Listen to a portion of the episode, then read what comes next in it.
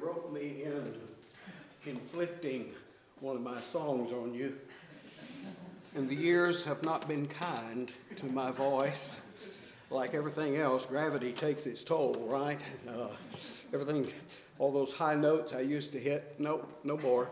And, uh, but I just want to share a little simple ditty, okay? Um, I have a lot of unfinished projects, uh, and I probably will never get finished with some of them. One of them was to write a Christian musical way back there. And I had this wonderful idea way back there about a Christian coffee house was the setting. When's the last time you saw a Christian coffee house? Well, that's passe. And then it was a Christian internet cafe. And now that's passe. So I don't know. The, the setting was this uh, group of college kids that were all Christians working in this coffee house or cafe, and this atheist guy would come in with his laptop to get an internet connection and do his work. And so, over the course of time, the staff there at this cafe had a chance to talk to him and share their faith with him, and he would challenge them and got songs back and forth. So, that's, that's the idea. That's as far as it's ever going to get. I've got some music, but, but anyway, this song I thought I'd share with you tonight is sort of uh, as his waitress is telling him about his need to bow the knee to Jesus, to bow to him as Lord of his life, to yield to him his life. This guy is replying, This doesn't sound like freedom to me. This sounds like slavery. And she replies, Yes, it is a surrender, but it's a blessed surrender. And so that was sort of the seed thought. That's the hardest part of writing the song, is getting the seed thought, and then you sort of build on that. And that's where this comes from. It's called Blessed Surrender. I hope I can get the message across to you. It's a blessed surrender when your war with Christ has ceased once a rebel and offender, now conquered by your King, to receive the pardon tendered, his blood bought amnesty. It's a blessed surrender victory through your defeat. It's a blessed surrender when you give upon yourself to forsake that hope so slender and to trust in Christ instead to put on his robe of splendor, lay aside your filthy dress. It's a blessed surrender when you enter into rest. For the one you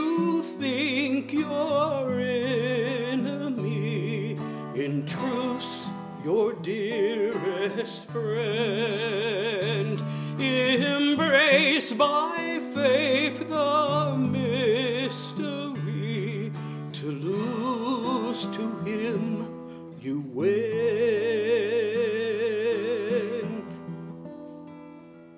It's a blessed surrender when you turn and come back home, fleeing all your former masters, now to bow to Christ alone. Unto him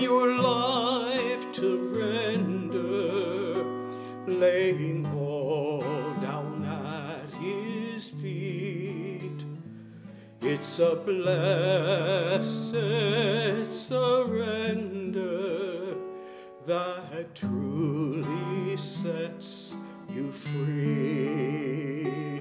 It's this blessed surrender that truly sets you free.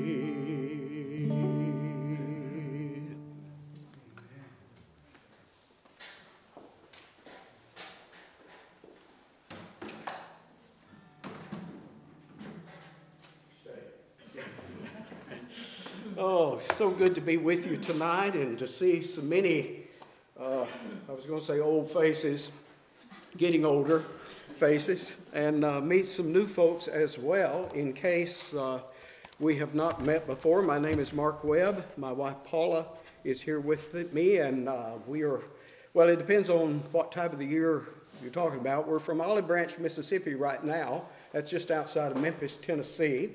That's our winter quarters, and we sort of travel that as home base. In the summer months, we're out in Wyoming. We have a ranch out there and love it out west. And uh, but we're not tough enough to be out there in the winter months. Trust me, uh, it's not a place for old folks in the winter. But uh, we are so glad to be with you, Wayne and Donna, dear friends. I, I couldn't remember. I think somewhere around 1980 was where we first uh, touched base with one another and have known the Walker family over the years and uh, love, fell in love with them. What's not to love about these guys and their family, watching them grow up and marry and have kids of their own. It's been a good, good time. And glad that it's not often you can talk about people you've known for what's close to 50 years now, that you're still friends with people. You know, most of them uh, have dropped you by then. Some people just have no taste, so they have remained our friends over the years. Uh, and we have certainly enjoyed their hospitality. We constantly drop in and uh, get to spend a few choice hours. They have made it out west. Uh, we have an off grid cabin out there that they've been able to stay a few nights and enjoy, and we hope to do that again this coming summer, Lord willing, all goes well. I uh, was explaining that I, uh, Paula and I are coming up on our seventh wedding anniversary. Can't believe seven years. If you know our story, both our spouses passed away with cancer. Her, her spouse was my best friend, and uh, we knew one another vaguely uh, through that connection. But when our spouses died, uh, took a while, a couple of years, but the Lord eventually brought our lives together married, and we've had a wonderful, wonderful time. So, seven years coming up, and uh, six years ago, I retired as pastoring Grace Bible Church there in Olive Branch, Mississippi, uh, right outside of Memphis, I mentioned. And uh, the new pastor, a young fellow named Brian Daniels, he's late 30s. Uh, he and I are dear friends, and he has done a fabulous job uh, coming in there and taking over for me, and I'm thrilled to have him there. But a lot of pastors don't say that. They say nobody ever speaks well of the predecessor or the successor. But I can say in his case, he has my unbridled support and nothing but praise for his ministry. I appreciate him. So if you ever get down to Memphis, do an Elvis run, you know, come down to Graceland. Uh, come on out to Sovereign Graceland, uh, Grace Bible Church and uh, we'd love to have you there. If you come in the winter, we might just see you there. Summertime, no, you're going to have to come out west and uh, rendezvous there. Well, this is going to be a little different from perhaps what uh, I've done in the past and probably what you've had in a meeting like this because we have these three sessions and I hope that you can make them all. I hope that you'll bring your Bible with you because we will be doing a lot of looking at Scripture I want to deal with the topic of who is Jesus, specifically asking the question is Jesus God? Now, I'm assuming I'm probably preaching to the choir. You probably have a background similar to mine. I grew up, one of my earliest memories of being in the old Southern Baptist Church down in Texas, singing Holy, Holy, Holy. God in three persons, blessed Trinity, wonderful hymn. So, the idea of the Trinity, of Jesus Christ being the second person of the Godhead, I don't know when I learned that. It was just always there. It was just something you grew up with. You knew it almost by instinct. But we live in a very different day today.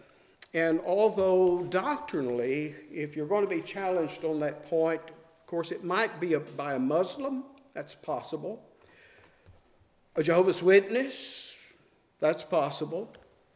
But more than likely, it's just someone who's either an atheist or an agnostic. You get on the internet today and do any search on any religious topic, sooner or later you'll find someone scoffing at the idea that Jesus is deity, that Jesus is in fact divine, uh, almost ridiculed in many circles out there. Now, you probably have had more encounters out there than I have.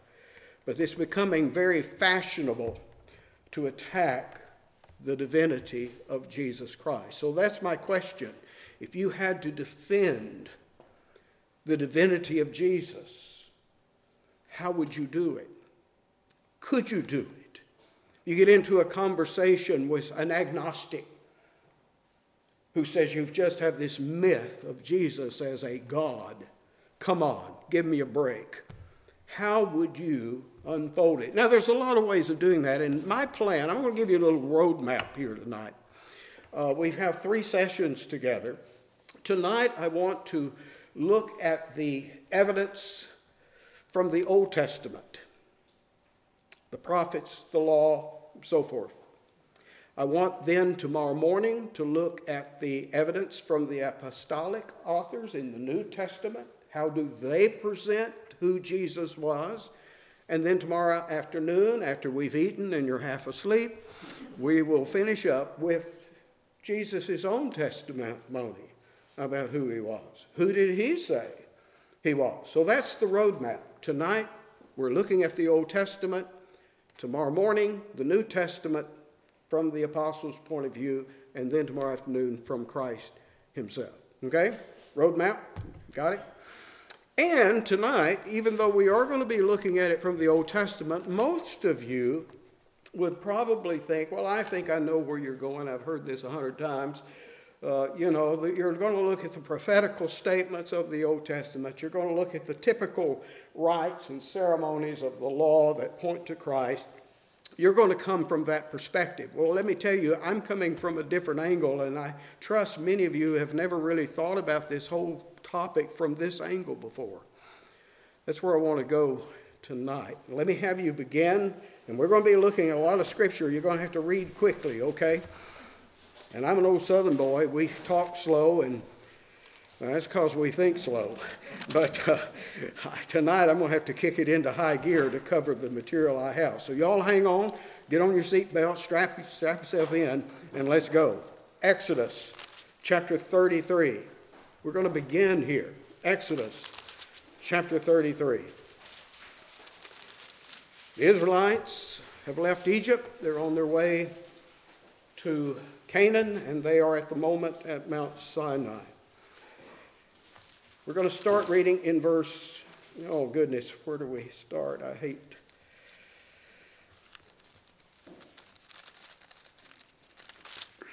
Let's just start in verse 1. Get a running jump, okay? Exodus 33, verse 1. Read a section here. The Lord said unto Moses, Depart and go up from here, thou and the people whom thou hast brought up out of the land of Egypt, unto the land which I swore unto Abraham, to Isaac, and Jacob, saying, Unto thy seed will I give it. And look at this very closely. And I will send an angel before thee, and I will drive out the Canaanite, the Amorite, the Hittite, these, these various groups. Let's go down to verse 7. And Moses took the tabernacle and pitched it without, outside of the camp, and far off from the camp, and called it the tabernacle of the congregation. Now, this is not the tabernacle that you will read about them building a little later. This was an original uh, tent of meeting that they had just outside the camp, as you see here. And it says, It came to pass that everyone who sought the Lord went out unto the tabernacle of the congregation, which was outside the camp.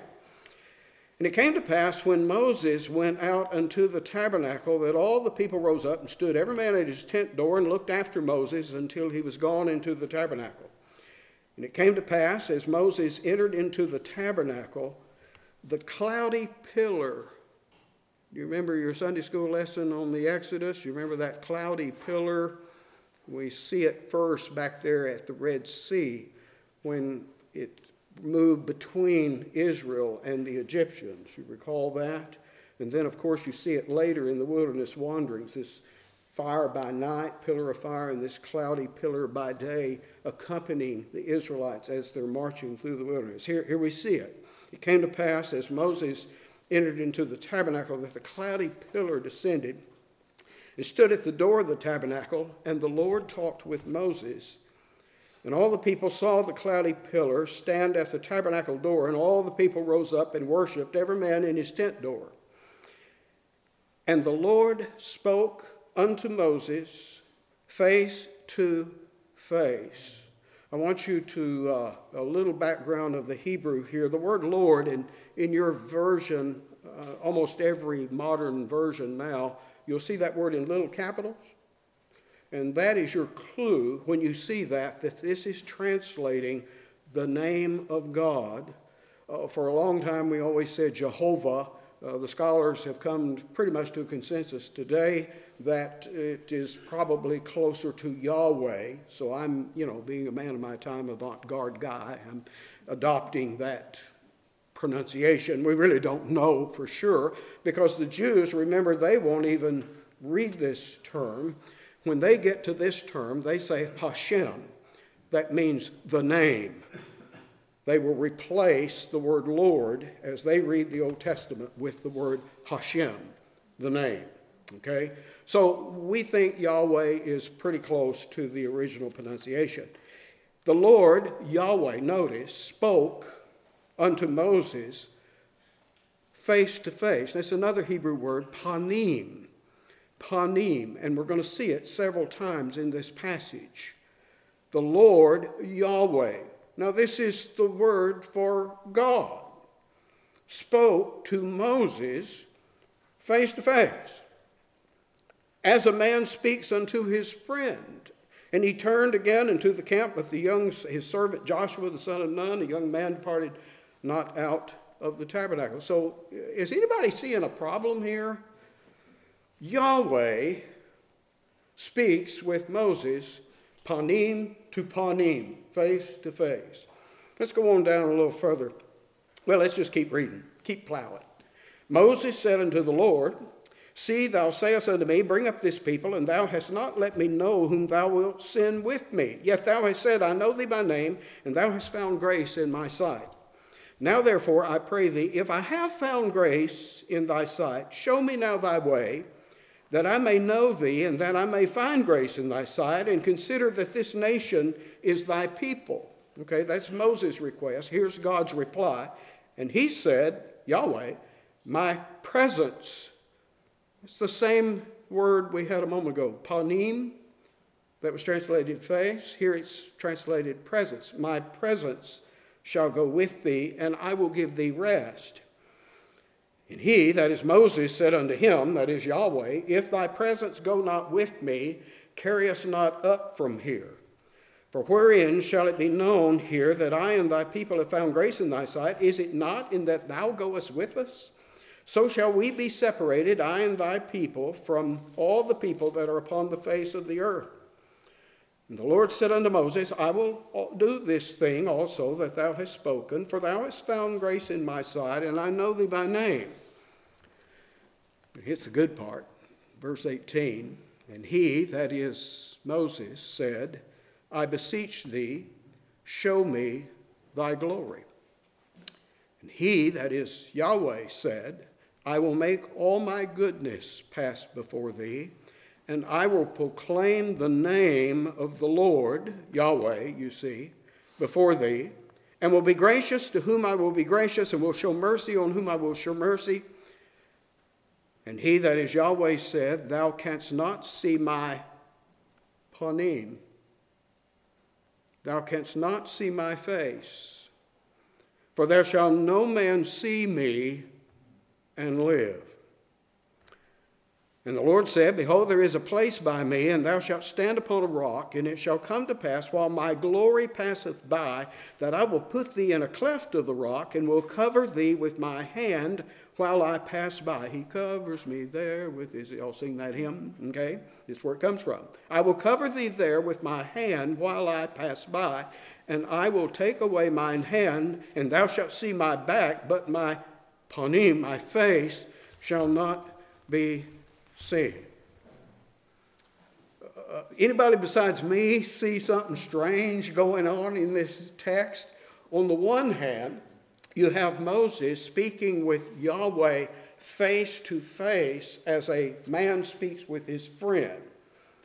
And then you turn around, when Moses asks to see God's glory, God says, No man can see my face and live. It would be too much for you. You would drop dead if you got the full load of who I am and my glory. So I'm going to put you in this cleft, this hole, maybe a cave in this rock, and I'm going to cause my glory to pass by. And you want to read on into chapter 34, you can see when that happens. God's glory passes by, but you cannot see my face, but you can see my backside. You can't take it all, you see. You can only see part of me.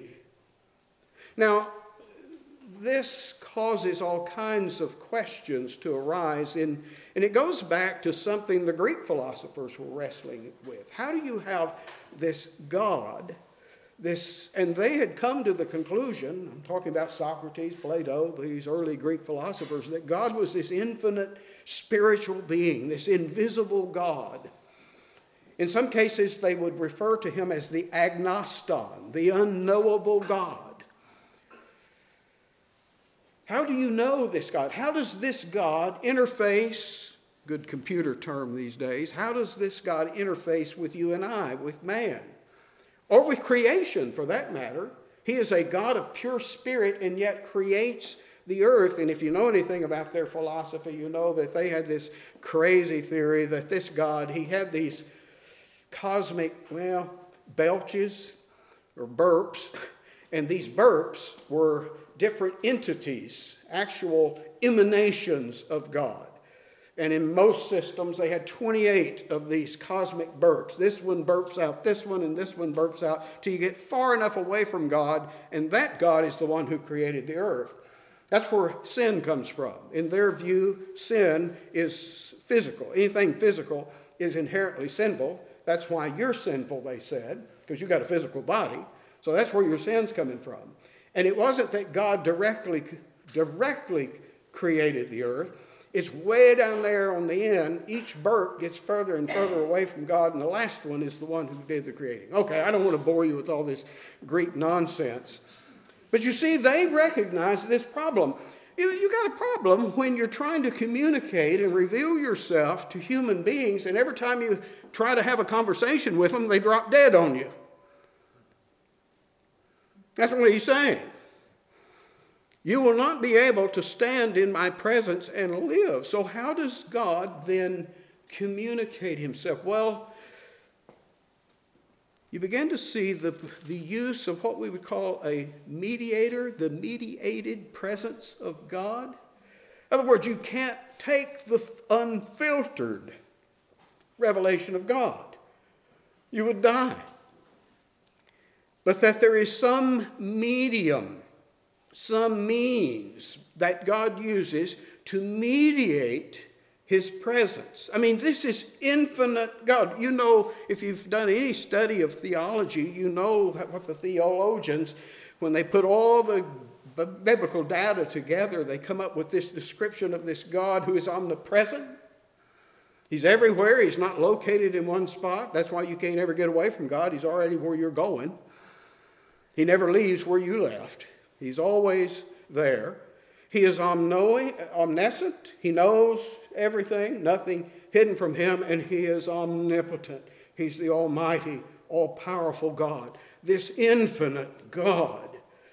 How does he communicate to us? And it begins to be clear as you're seeing here, there's something going on here. There is God being invisible, we have a number of texts in the New Testament tell us that. He's invisible, and yet Moses is seeing somebody, right?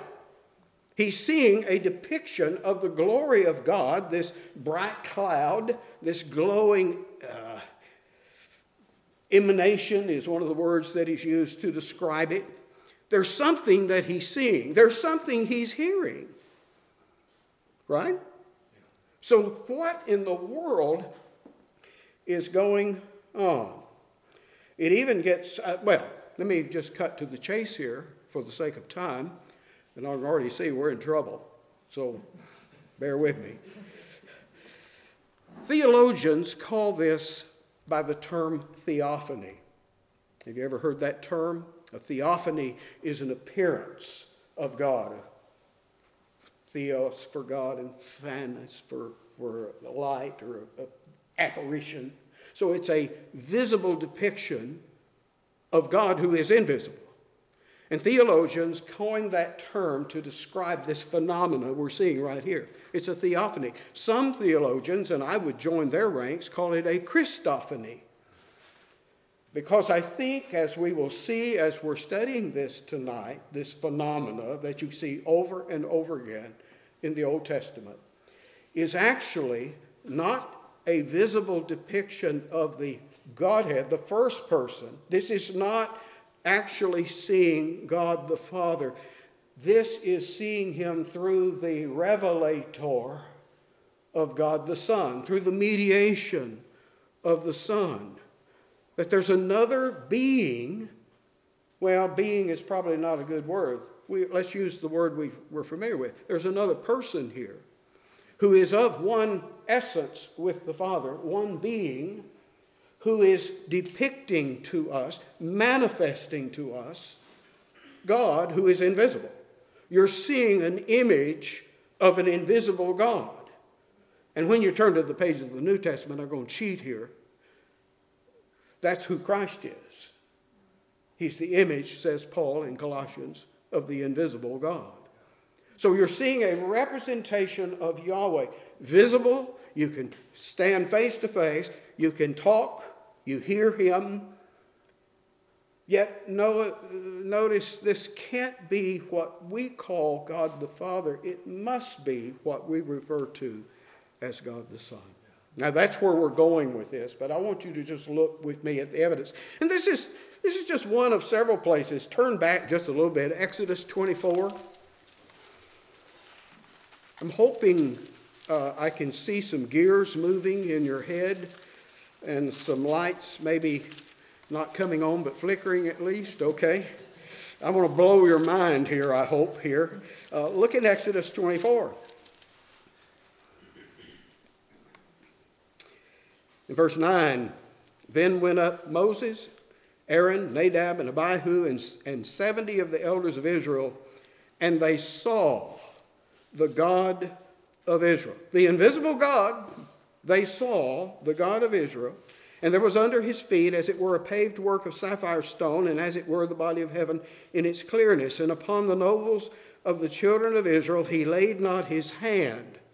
Back to that thing, no man can see me and live. But God didn't lay his hand on them. And they saw God and did eat and drink. Not just Moses, not just Joshua, but now we have Aaron Nadab, Abihu, the priest and the elders, the 70 elders, they all see God. Let me ask you a question. What were they seeing? Who were they seeing? No man can see God and live. So who are they seeing?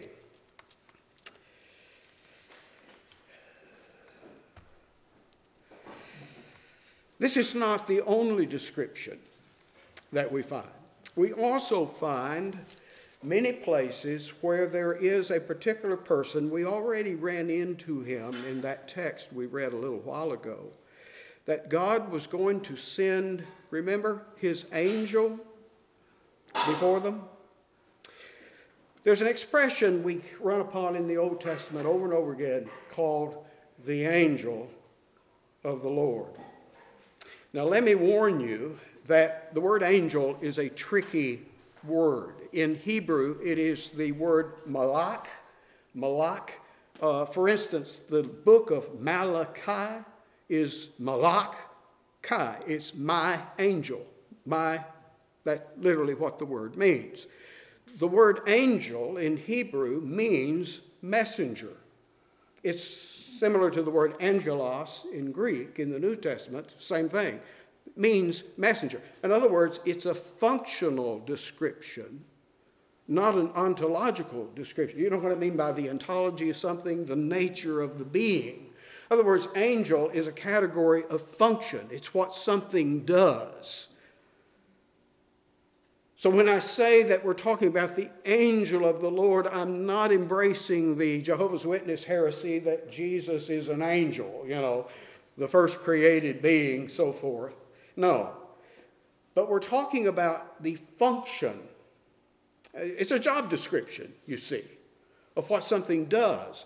You have to discover from the context what kind of messenger. In the New Testament, we have an example. John the Baptist was in prison and he sent his messengers to Jesus. You know the passage? Asking, Are you he, or should we wait for another? In Greek, it's the word angel. He sent his angels to Jesus.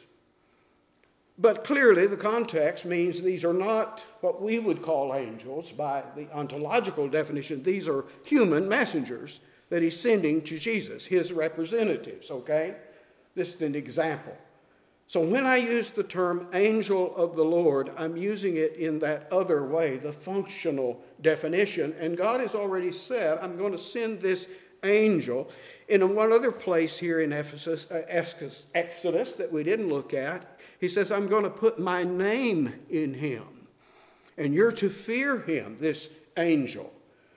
And to put his name in him is basically saying, I'm putting my attributes in this angel. You are to view him as me, you see.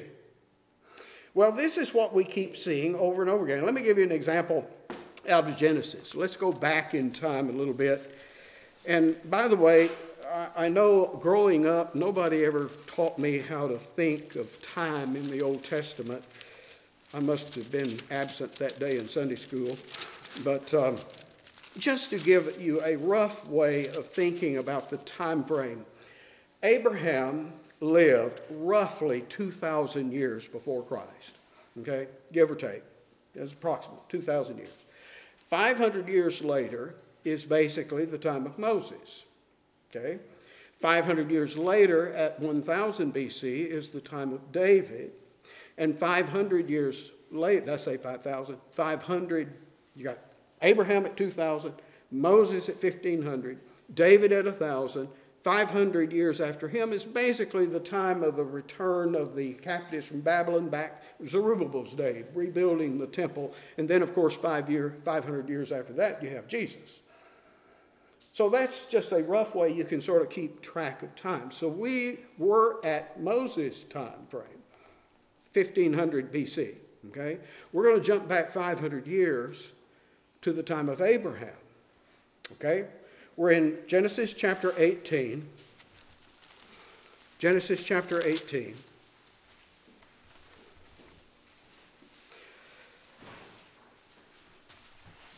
Notice we have a description here that the Lord, and in your Bible, you're going to see the little caps, Yahweh. The Lord appeared. Now, there's your problem. If God is invisible, invisible spirit, how did he appear? But he appeared unto him by the oaks of Mamre, and he sat in the tent door in the heat of the day.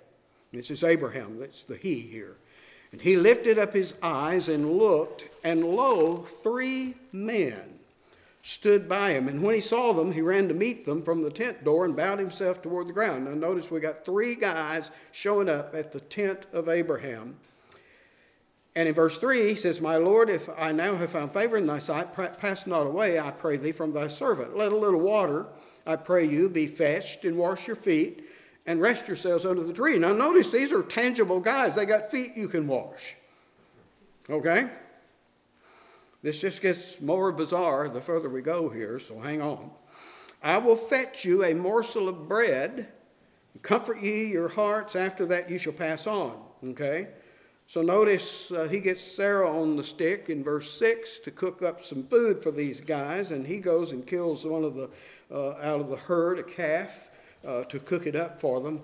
So here you have these three men that have come to visit Abraham at his tent. This is when, down in verse 9, they're asking, Where is Sarah? Well, she's, she's back there in the tent. And uh, this one of these individuals says, I'm going to certainly return to thee according to the time of life, and Sarah thy wife shall have a son. Now remember, Abraham is 99 and Sarah is you're younger. Uh, you're fixing to have a son. You're having a child. And Sarah heard it in the tent door which was behind him. Now Abraham and Sarah were old and well stricken in age, and it ceased to be with Sarah after the manner of women. Therefore Sarah laughed within herself, saying, After I have become old, shall I have pleasure, my Lord being old also? And the Lord, did you notice the little caps? Who's he talking to? Yahweh. The Lord said unto Abraham, Why, why did Sarah laugh? Saying, I, I, Shall I of a surety bear a child when I'm old? Is anything too hard for the, notice, for Yahweh. At the time appointed, I'm going to return and you're, you're going to have a son.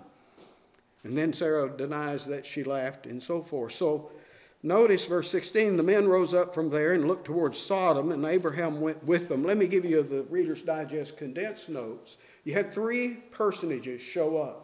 One of these, who is carrying on the conversation with Abraham, is identified as Yahweh, right? Now all three of them get up to go, and what we're going to see is two of these go on into Sodom. You'll see that in the very next, chapter, verse 1. They're identified as angels who go on into Sodom.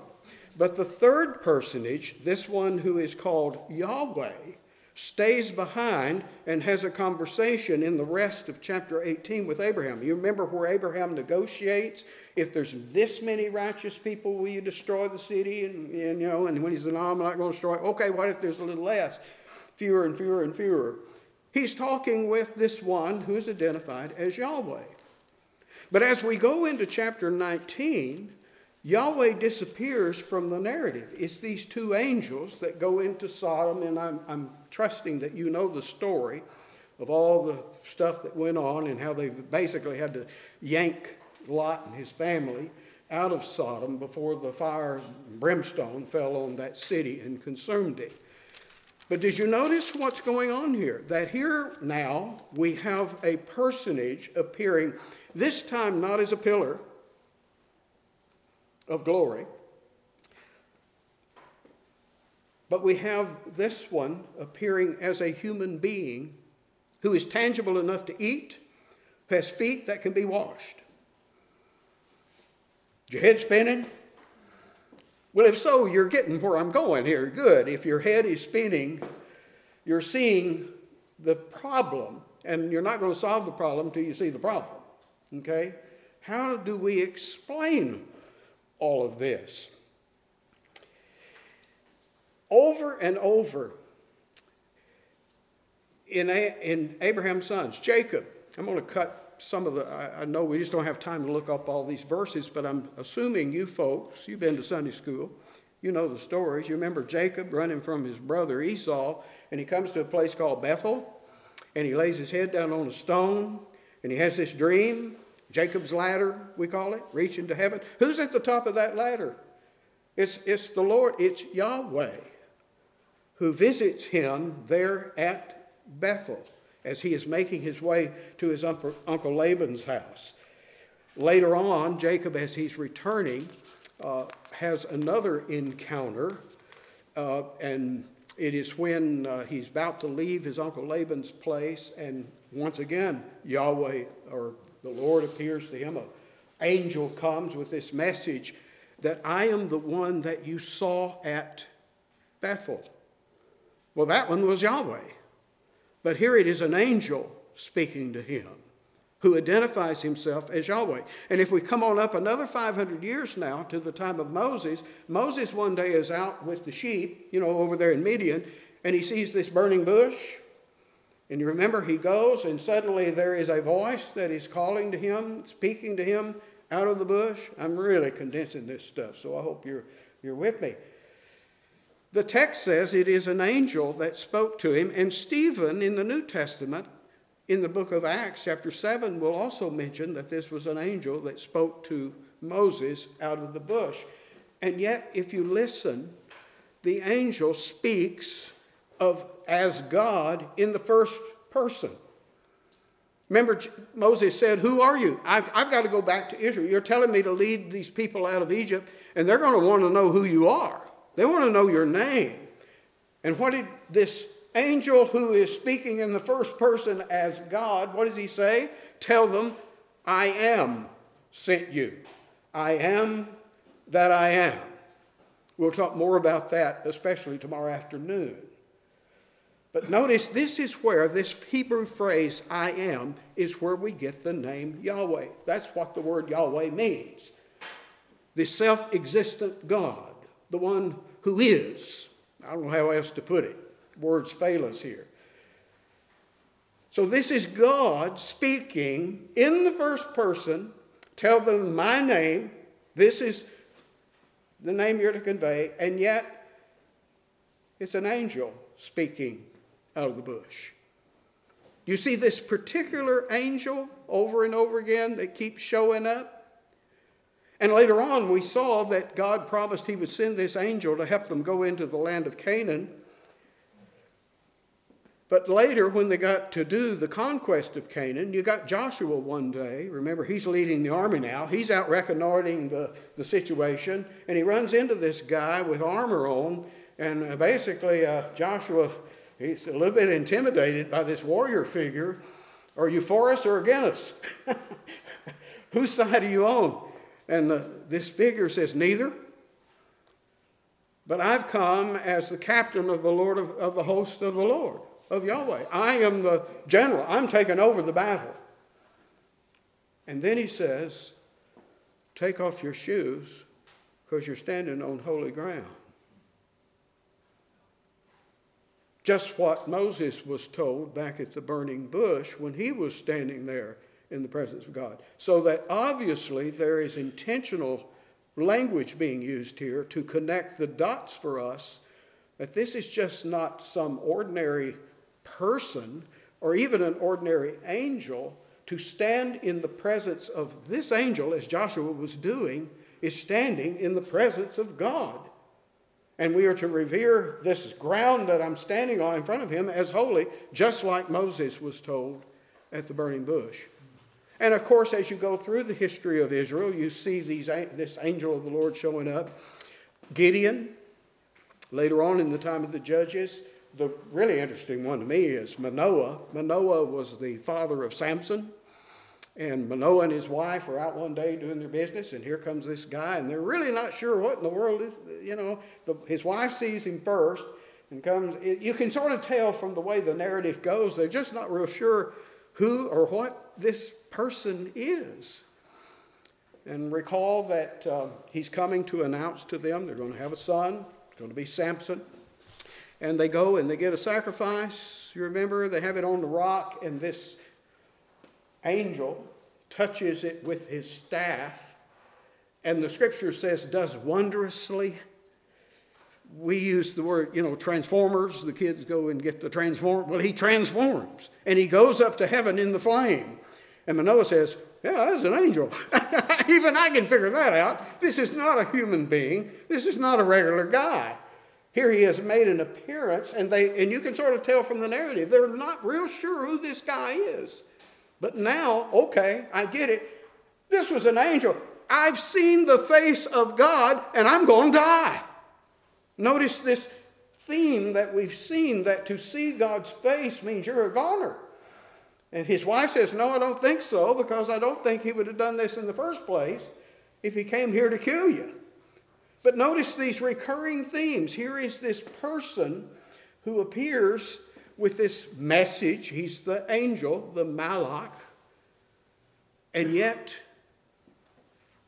what are we dealing with here? So I've spent all this time to give you a couple of ways of looking at this. In some times, when we see a visible expression of God, it's like the first text we looked at it's the glory, the glory of God that we see there at Moses' encounter. Or sometimes it's a human figure, like showed up with Abraham, and often, though, it's this angel, the angel, a particular angel, the angel of the Lord. But there's more. There's another phrase that we begin to run into that looks so awfully suspicious. Go to 1 Samuel chapter 3. 1 Samuel chapter 3. This is the story of Samuel with Eli. Remember in the temple? You remember how Samuel in the night hears God call his name? Remember that story?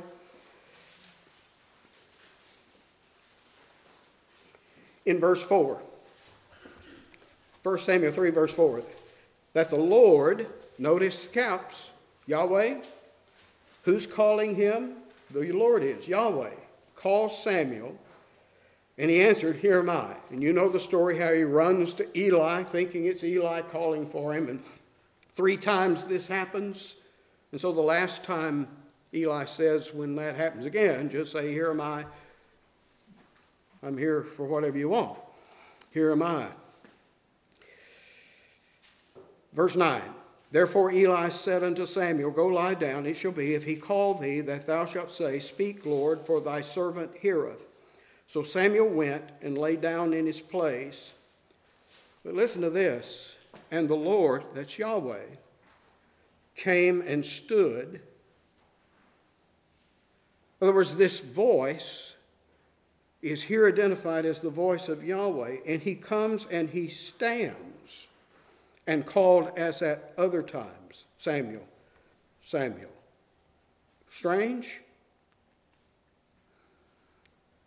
And then the last verse of this chapter, verse 21 And the Lord, Yahweh, appeared again in Shiloh, for the Lord, Yahweh, revealed himself to Samuel in Shiloh by the word of the Lord.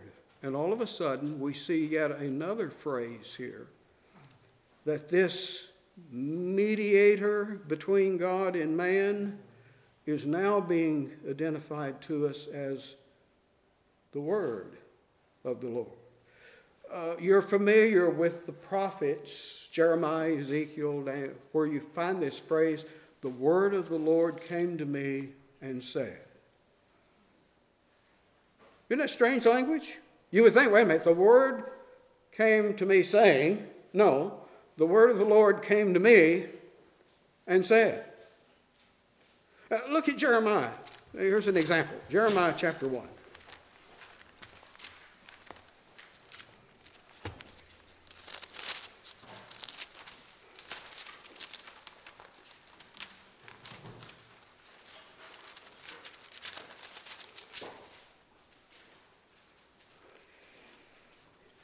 We see in verse 1 uh, let me let's skip to verse 4 just for shorten jeremiah 1 then the word of the lord yahweh came unto me saying okay? So you say well maybe you're reading too much into this. You can't really be meaning a personage. It's just a message. Oh look at verse 9 Verse 9 Then the Lord, Yahweh, put forth his hand and touched my mouth. You ever got a message that had a hand? Do you see the sense here? Yeah, the word of the Lord is not a message, it's a person who is conveying a message. So we've had the glory of the Lord, we've had the angel of the Lord, here we have the word of the Lord.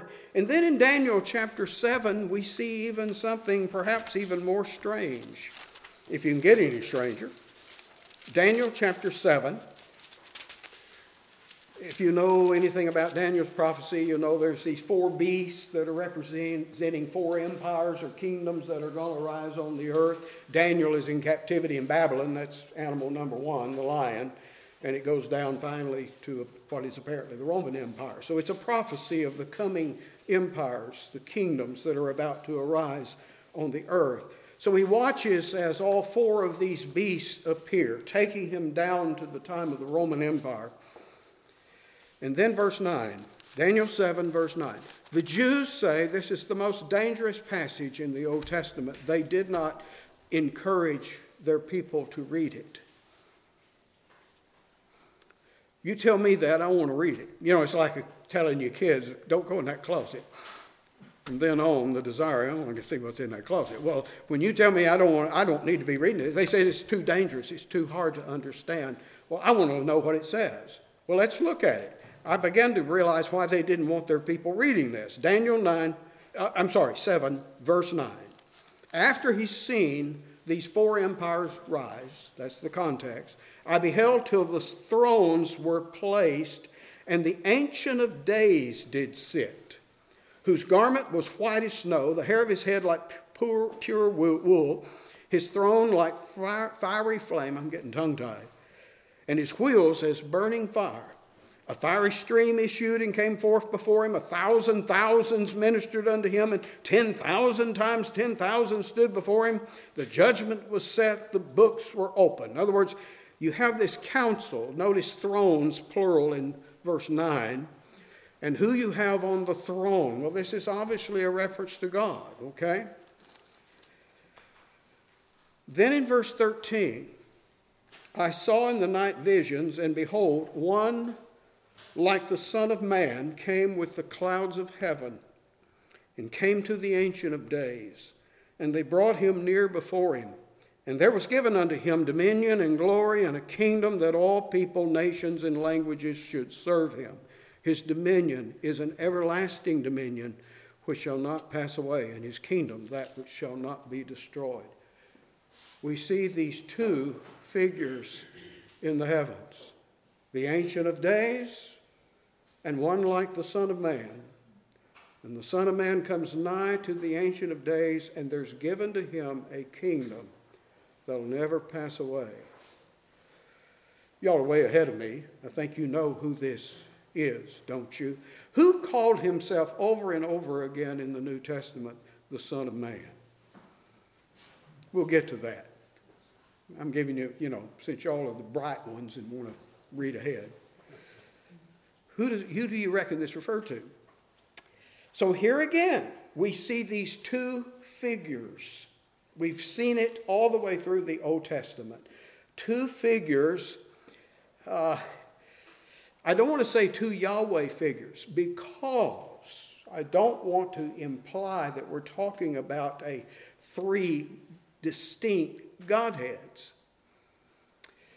Uh, the Jews who wrestled with these same things we're looking at were fierce monotheists. They believed in one God, and that is correct. There is but one Yahweh. Correct? The Shema, it's a Hebrew word meaning hear. It's that Deuteronomy 6 4 passage. Hear, O Israel. The Lord our Lord, Yahweh our Elohim, the generic word for God, is one Yahweh. Right? There's not more than one Yahweh. And yet, what have we been seeing here? In one sense, there's this Yahweh who cannot be seen. And yet, on the other hand, there's a manifestation of Yahweh that can be seen, that can be talked to, listened to, fed, Do the wheels turning? Let me, under, let me share with you a little bit of the background. We're almost through here of why I began this study in the first place. Is to realize that the rabbis in Israel in Jesus' day saw the same things we're seeing. In fact, they pored over the Old Testament, they studied every single word. If you read any of the rabbinical writings, it's amazing how much study they put and how much meaning they hung on every single word in the Old Testament. So they knew this is there. And it bothered them, especially that Daniel 7 passage. And I am grateful to the pastor of our little church out in Wyoming. On a good Sunday, we'll have 20 people.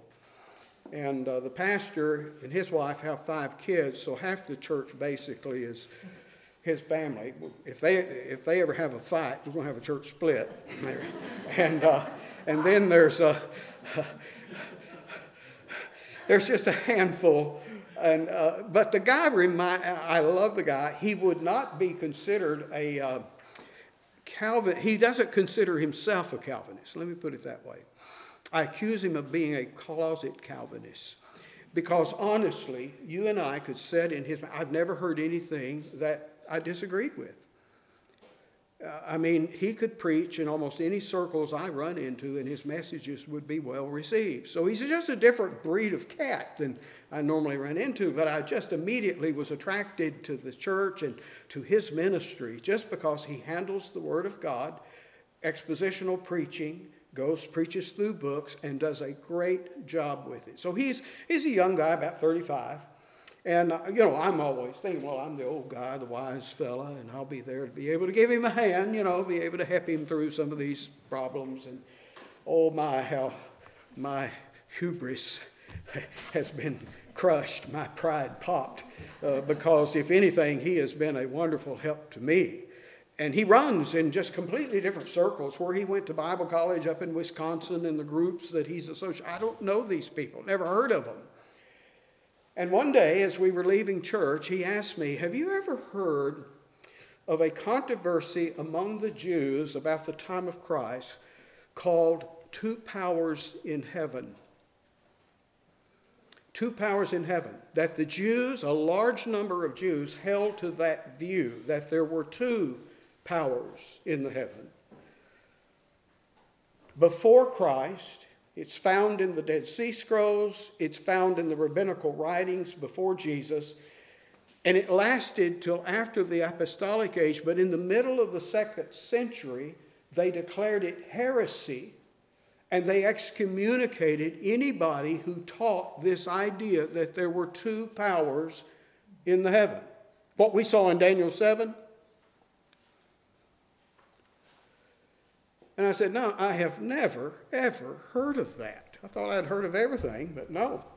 That's new to me, but I'll look it up when I get home. Well, he had found it. If you're familiar with Michael Heiser, his ministry, Heiser mentions this in his book, The Unseen Realm, which is a really interesting reading. I got Unseen Realm and then noticed that his source was a fellow named Alan Segal. And so I managed to find Alan Segal's book, Two Powers in Heaven. It was his doctoral di- dissertation that he did at Yale back about mm, 1977. It went out of print, but Baylor University, of all people, reprinted this book, which I'm glad they did. Now, it is, I don't really recommend it for you unless you're really ready for some tough sledding, because it is really difficult and it consists, if you've ever read these Jews and their writings, it's Rabbi so and so says this, and then Rabbi so and so says this, it's back and forth, all this esoteric language and hard to understand. But it's very valuable in that he documents that, yes, before the time of Christ, it was common among the Jews to refer to these two powers in heaven. Well, you say, well, did they believe what we believe that there was this other divine figure? Most of the time, no, that's not how they interpreted it. They would interpret it as, as let's say, two different aspects, attributes of the one God. When they would see these two figures, like they're in Daniel 7, they would say one represents God's mercy, the other represents his judgment. Sort of justice and grace. How do you the two sides, shall we say, of the divine character. They would see them as those two attributes and personify. They say the scriptures personifying those, but they could never agree which one was which. You'll see one guy claiming it's this, and the other guy claiming it's this. Or they would say, well, when you have the Ancient of Days with white hair, that's the old one, which represents God's wisdom. He didn't talk about no hair, yeah, but that's the old the wise one, you see. And then you have the Son of Man, that's the young one who is full of vigor and power. So here you have, again, the attributes of God His wisdom expressed by the Ancient of Days, His might and power being expressed by the Son of Man. So, no, they didn't view it as we would view it, but they were wrestling with these terms. And as I said, they recommended to the Jews not to read this thing. Now, Alan Segal is a Jew. And his book basically was trying to show that this thing had existed for about three centuries and that it was heresy from the very beginning. But I think he disproves his own thing. He would consider us heretics. To believe in the Trinity, that's heresy in his view. But I think he disproves his own proposition. That what he shows is that no, this was an accepted view among Jews in Jesus' day to the middle of the second century when suddenly it is now denounced as heresy and you teach two powers in heaven, you get kicked out of the synagogue. Well, what changed? What happened? Christianity happened. Do you see how this played right into the hands of Christians? And that's what we're going to be looking at as we continue this study. That the Christians come along and say, you know, that second power, there's the invisible one and there's the visible one. Well, guess what? That visible expression of God that you see all the way through the Old Testament, either as the glory of God, the angel of God, this figure, that's who Jesus is.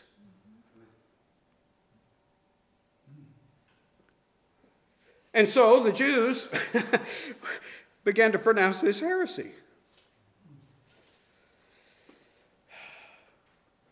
There was a guy, we don't know much, I mean, we don't hear much about him, but he was very famous during the time of Christ. He was born, oh, roughly 25 years before Christ, died about 50 AD. His name was Philo of Alexandria. He is considered by the Jews to be the father of Hellenistic Judaism. That's Greek speaking Judaism. He lived in Alexandria, Egypt which was a huge center of learning, Greek learning. And many Jews, and this is the other thing that blows our mind, there were more Jews living outside of Palestine at the time of Christ than were living in the land of Palestine. You've got these Jewish colonies all over the Mediterranean basin and a huge Jewish colony in Alexandria, and those Jews didn't speak Hebrew. Only place you speak Hebrew is back in Israel. They spoke Greek. They didn't know how to read Hebrew. So that's where, about 200 BC, 200 years before the time of Christ, these scholars over there translated the Hebrew scriptures into Greek so they could read them. That's what we call the Septuagint version of the Old Testament. It's the Greek version.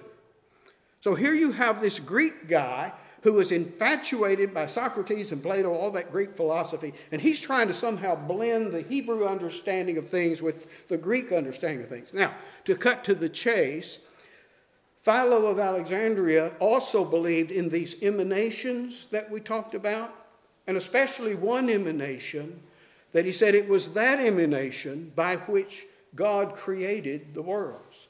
In other words, you have the agnoston, this God, infinite God, invisible God, but he has this emanation, a visible emanation, who then creates the universe. I'm hoping John 1 1 and 2 is going off in your mind as I'm saying this. Do you know what he called that emanation? Logos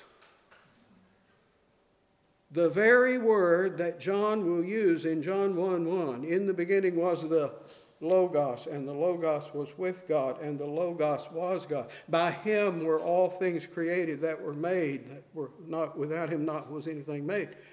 He called him, let me get the list here.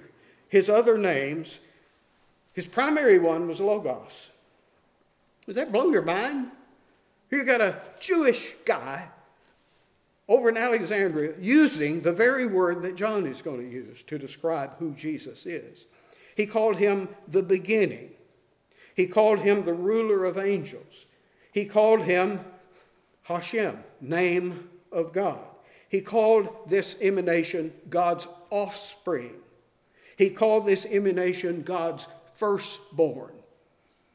Ever heard those terms before? And so, what you begin to realize is that John is not pulling his language out of a vacuum. Now, I don't mean, please don't understand that Philo somehow was a closet Christian and he's using, no, no, no. He still has this Greek understanding. These are, these are attributes as far as he's concerned.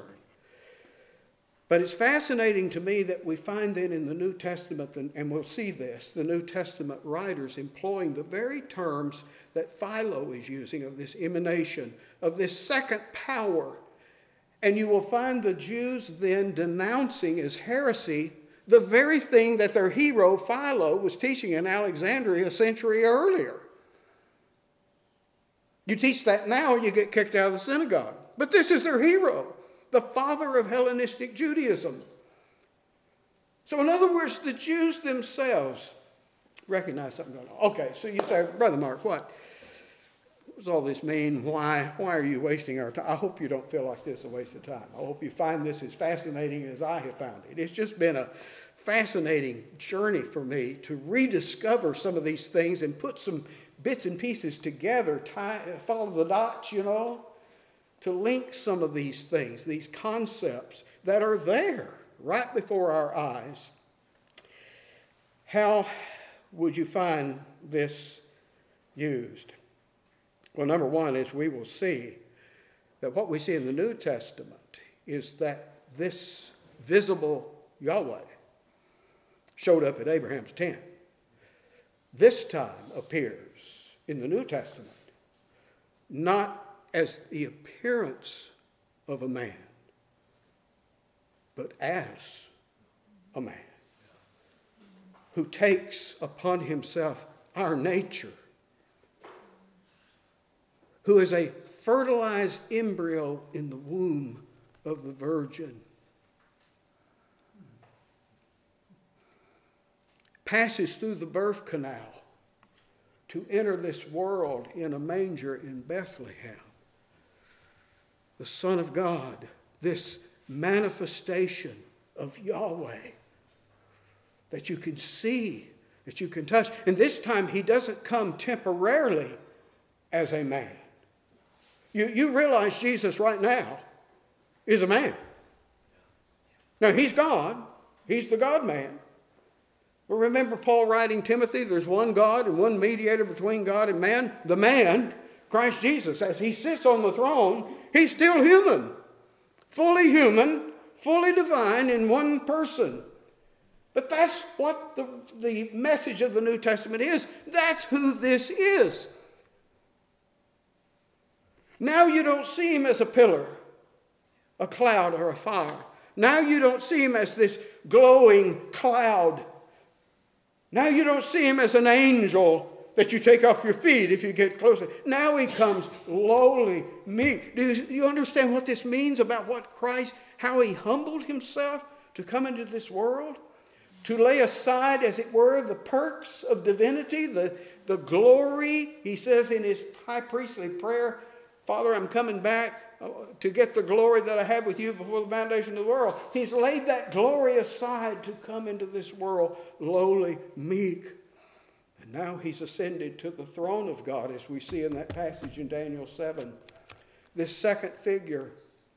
Well, let me tell you an interesting little story I stumbled upon in studying this out. And it was of an early martyr of the Christian faith. His name was Justin.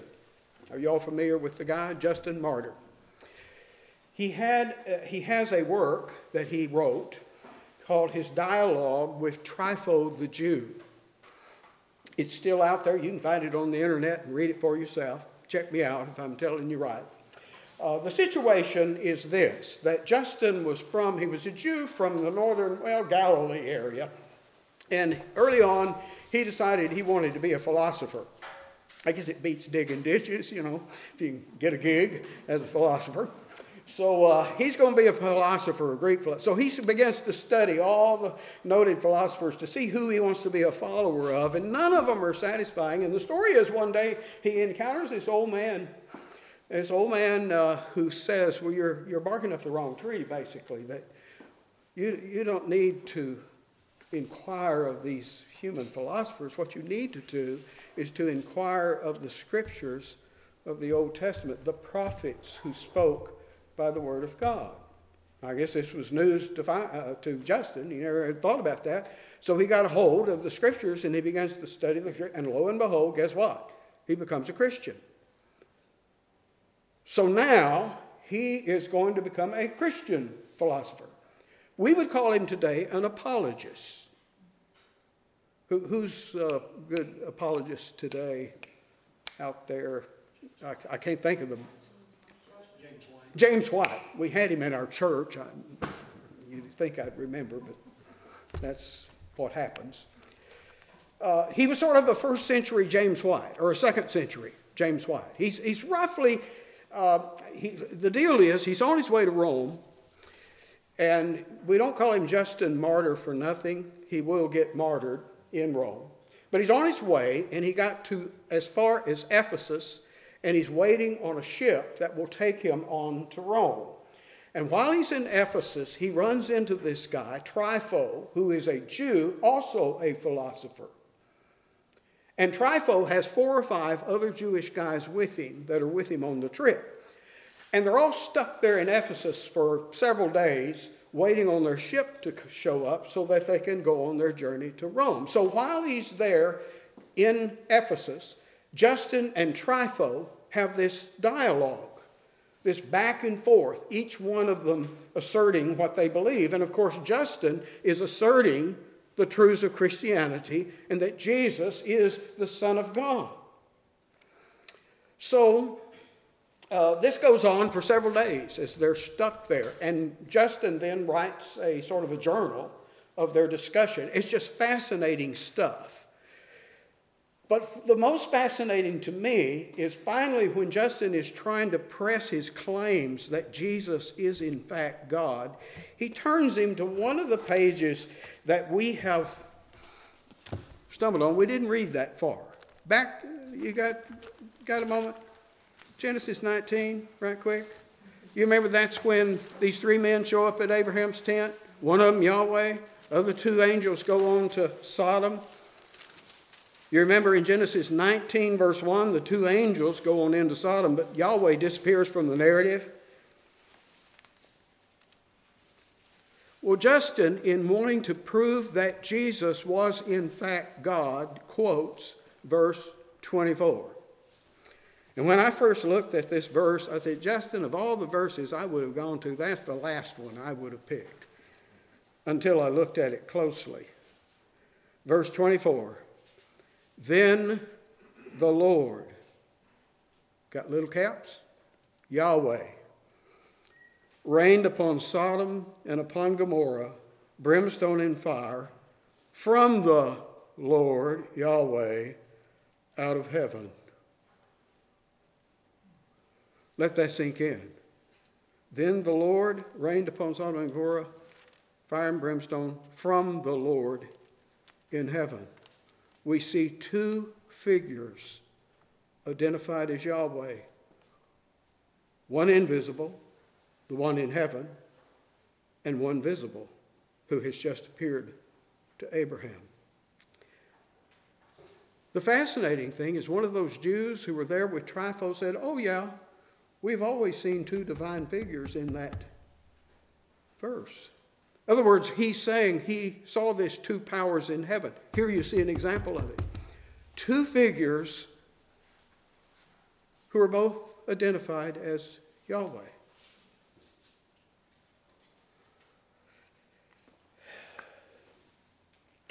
Philo then says, and I'm putting this in my words, he said, We can believe that Jesus came from heaven, was born we can believe that he was a miracle worker.